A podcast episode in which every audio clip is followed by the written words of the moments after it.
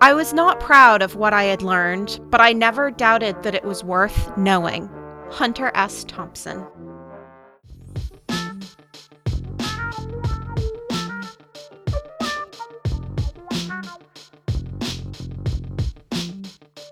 Welcome to the Managing Editor Show. I'm Jess. And I'm Elisa. Every Tuesday morning, we jump into your earbuds to talk the down and dirty on all things writing, editing, and content. From the perspective of the guardians of the publishing galaxy, the folks who approve your submissions and make your words not suck. That's us. Elisa, did you have anything in your inboxes this week that brought a smile to your face? always, always. But in this case, I actually had a great submission from a writer named Jonathan Baraka, uh, who had been through a blogging course on one of our client sites. And he had learned so much from the course and liked the site. And so he wanted to submit a new post. And since he's just starting out and hadn't written for many sites, he sent us a note to let us know that he had just sent in a submission and it said, I've just filled out a submission to write a post. Let me mention that I've recently been through your great, in parentheses, blogging course, and I'm looking to get my writing published to the development community. Anyway, if you need more information or if I can do anything to make your review easier, just let me know.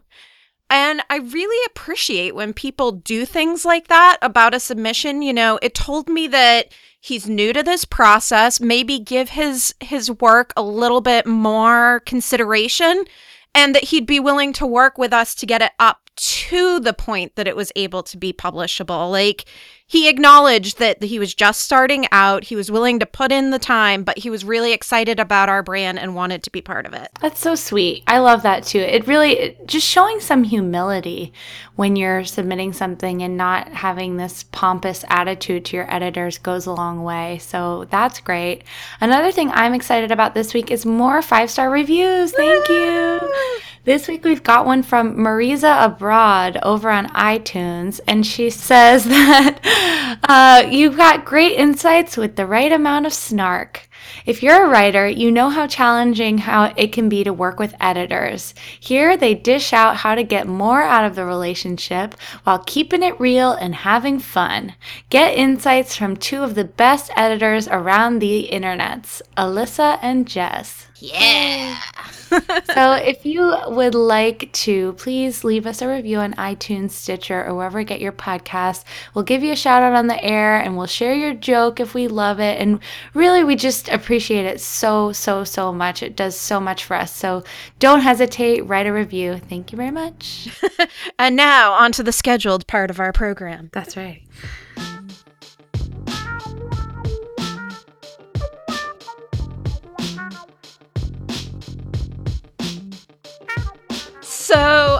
This week we wanted to give you uh, an example of a pretty vicious uh, rejection letter that comes from a famous editor that some people don't realize was an editor before he was a writer. So, Hunter S. Thompson actually worked at Rolling Stone as an editor in the 60s and 70s. And I should note now if you think we get into not suitable for work talk when it's just Jess and I, uh, the following letter of rejection has nothing on anything that we've ever said. Herr Wenner has forwarded your useless letter from Rome to the National Affairs Desk for my examination and or reply. Unfortunately, we have no international gibberish desk, or it would have ended up there. What kind of lame, half mad bullshit are you trying to sneak over on us? When Rolling Stone asks for a think piece, god damn it, we want a fucking think piece. And don't try to weasel out when, with any of your limey bullshit about a 50,000 word novella on the condition humane, etc. Do you take us for a gang of brainless lizards? Rich hoodlums? Dilettante thugs? You lazy cocksucker. I want that think piece on my desk by Labor Day, and I want it ready for press. The time has come and gone when cheap jack scum like you can get away with the kind of scams you got rich from in the past. Get your worthless ass out of the piazza and back to the typewriter. Your type is a dime a dozen around here, and I'm fucked if I'm gonna stand for it any longer. Woo! I feel like fireworks are supposed to explode or something when you finish that. Beyond like the mic drop, there should be like an explosion with like kittens walking away from it or something. so good. So, what's interesting to note here is that Thompson is writing this letter to an author named Anthony Burgess, who was commissioned to write a foreign correspondent piece on his experiences living in Rome for Rolling Stone. Burgess kind of wasn't able to get the article written, uh, reasons, you know, writer's block, having no fucking desire to write a travel think piece about living abroad in Rome. We don't know the exact reasons. Uh, instead, Burgess offered an alternative that he had been working on, which is what Thompson is so kindly declining in this piece. so kindly. Uh, the piece that Burgess wrote went on decades later to be rewritten and published in this completely trashy little rag called The New Yorker uh, as the clockwork condition. And it's widely recognized now as a how to for writers that explains Burgess's inspiration and process for writing his best selling novel, which is where many of you may have heard his name before. He is the author of A Clockwork Orange. So we'll have the link to the article in the show notes for you interested in reading it. But as you can see, he he wasn't some loafish writer ingrate who was just running around dude actually did some shit and that's how hunter s. Thompson treated him. Yeah i i love this example because what it shows us is is what we were just talking about earlier that writers are not always right. Um it's so much more than just whether or not a piece is good, quote unquote. There are so many different metrics for success and quality, and a lot of it is very subjective. And this is a perfect example of that. You know, maybe it wasn't right for Hunter S. Thompson in that moment. He was pissed off because he asked for one thing and got something else. But uh, but then, you know, it turned out to be something really amazing for another context. And you know, what's so amazing about this to me, all content aside, is that he actually sat down and wrote this right. all out for Burgess. Like, like what did he look like sitting in front of that typewriter, just like pounding the keys and just like so angry, like steam coming out of his ears. I just, I, I love that that vision. Um, he he clearly really wanted Burgess to get a piece of his mind. Um, that's putting it lightly. I mean, I think I can speak for both of us when I say that we have never sent a rejection letter like this. But sometimes I think that it can be important for your people to hear what you're really thinking about stuff. Maybe not quite in this way, but if you're being paid to do something, especially, you know, come on. I mean, and again, we don't know the whole reason behind why he sent something different than he promised, but you've got to have an explanation. And I think that goes for anything that you do.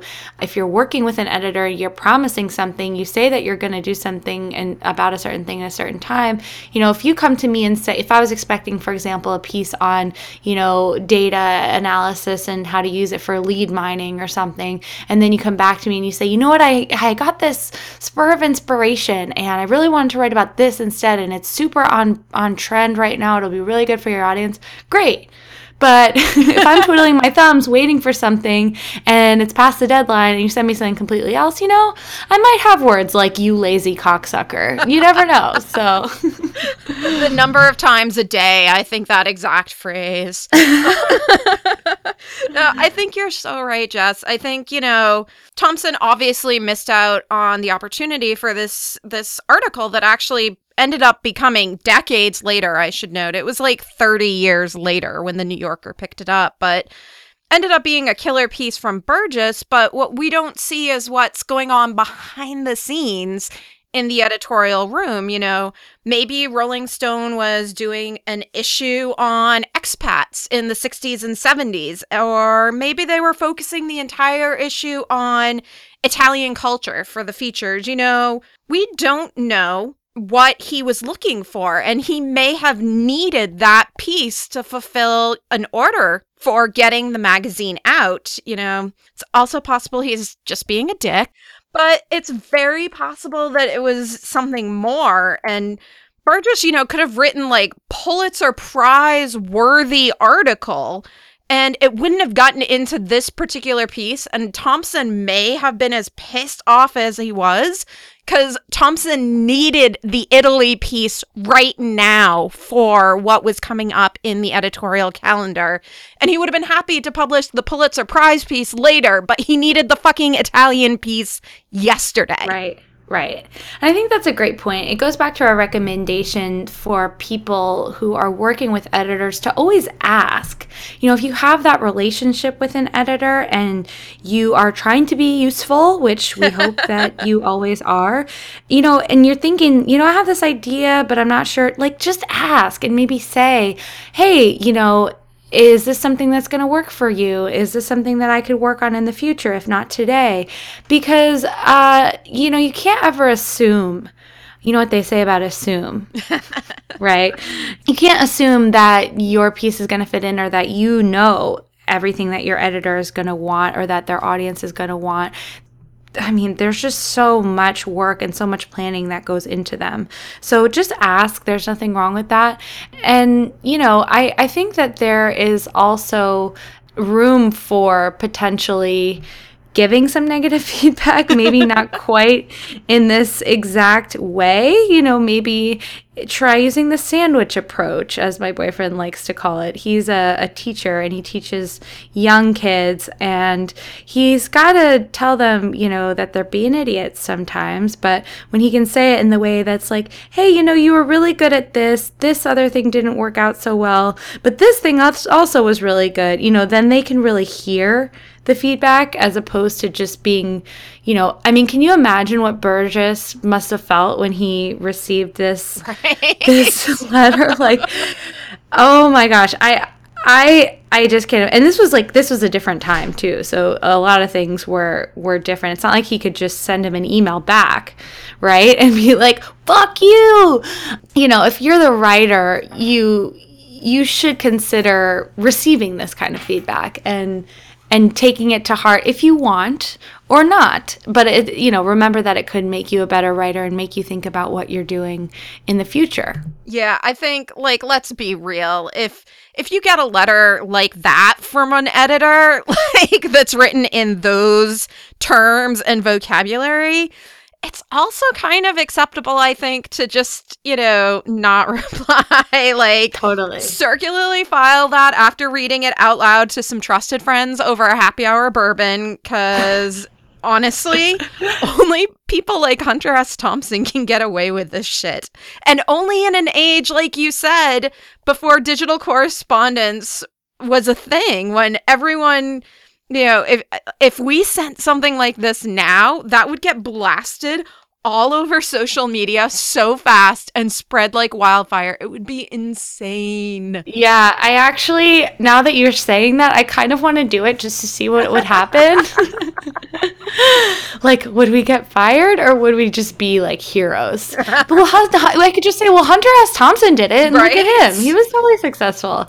And actually, I think a video rejection, Ooh. now that we're in the age of interactive content and like video, it. that would be hilarious. And so then the person could actually see you yelling at your computer screen because you know that you're doing that anyway. It'll be like the devil wears Lululemon while she bitches you out on video.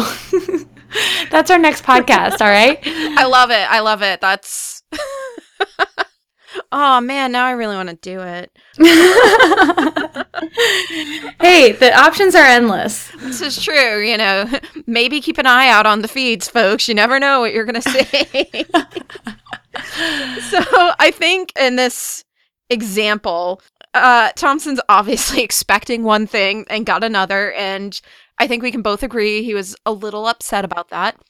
Uh, so, uh, just a little. You know, big lesson here: if you have your heart set on getting published on a particular site or in a specific publication. You know, I, am sure Burgess, like, he seemed to have done all right for himself going forward, but you know, having a relationship with Rolling Stone is is a pretty nice feather in a cap for a lot of writers. Uh, you know, do what the editor asks of you. Like that's simple.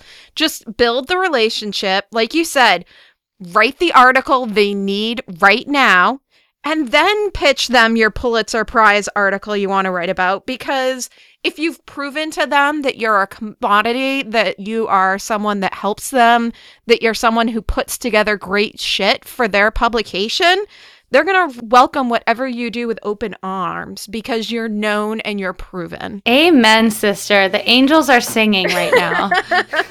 As they've like been plugging their ears for the past 10 minutes of this discussion being like, "My ears, they're burning." Eh, they'll be fine.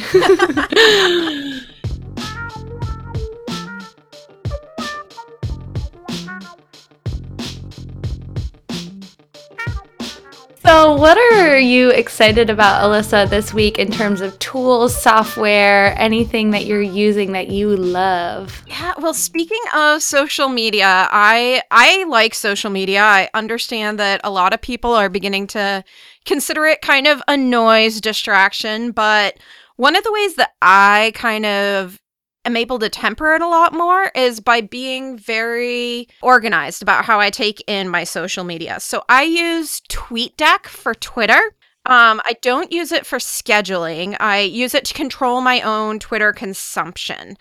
Because uh, what you can do is you can actually follow like your own mentions, direct mentions for various brands or other things you're trying to watch, URL mentions, folks who tag you things like that. But you can also follow the lists that Twitter has. And I really feel like enough people don't use lists in Twitter.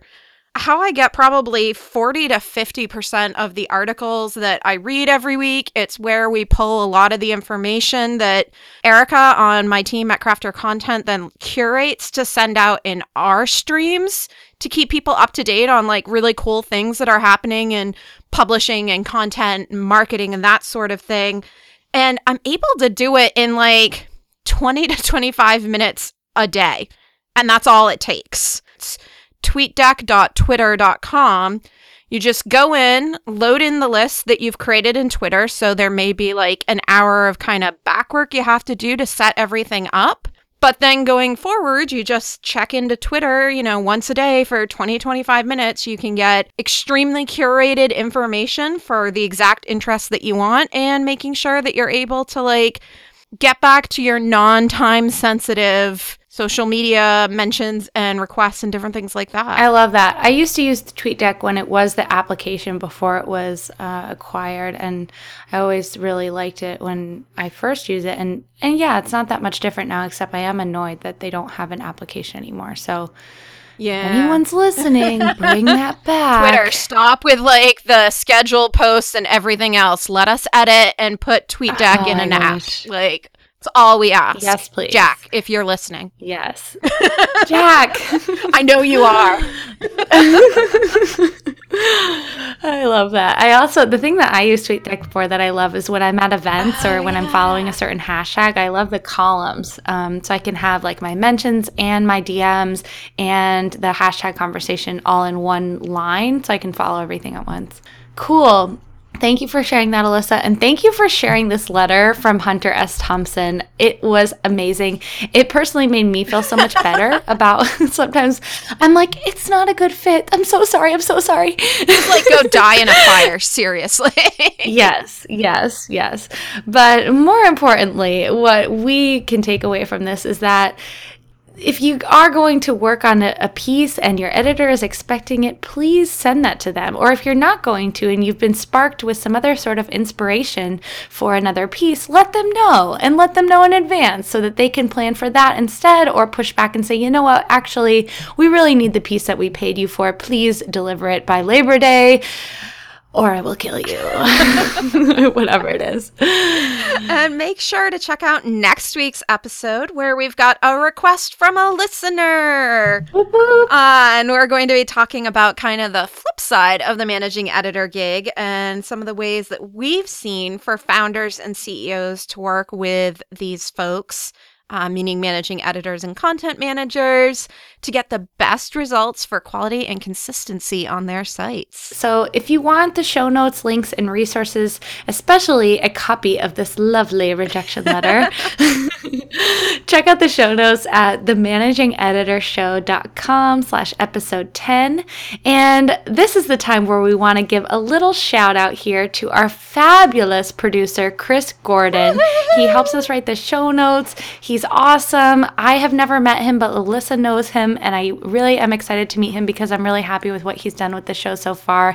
I'm mostly just happy that I don't have to do it because I do it right. for so many other shows, and it's nice to be able to just be the talent and have him do the rest. So thank you, Chris. We love you. Absolutely. And if you have questions or ideas to contribute, head to the themanagingeditorshow.com to leave us a voice message or just send us an email at hi at themanagingeditorshow.com. Who knows, we may be giving you a shout out on a later episode when we discuss your brilliant idea for content. Bye.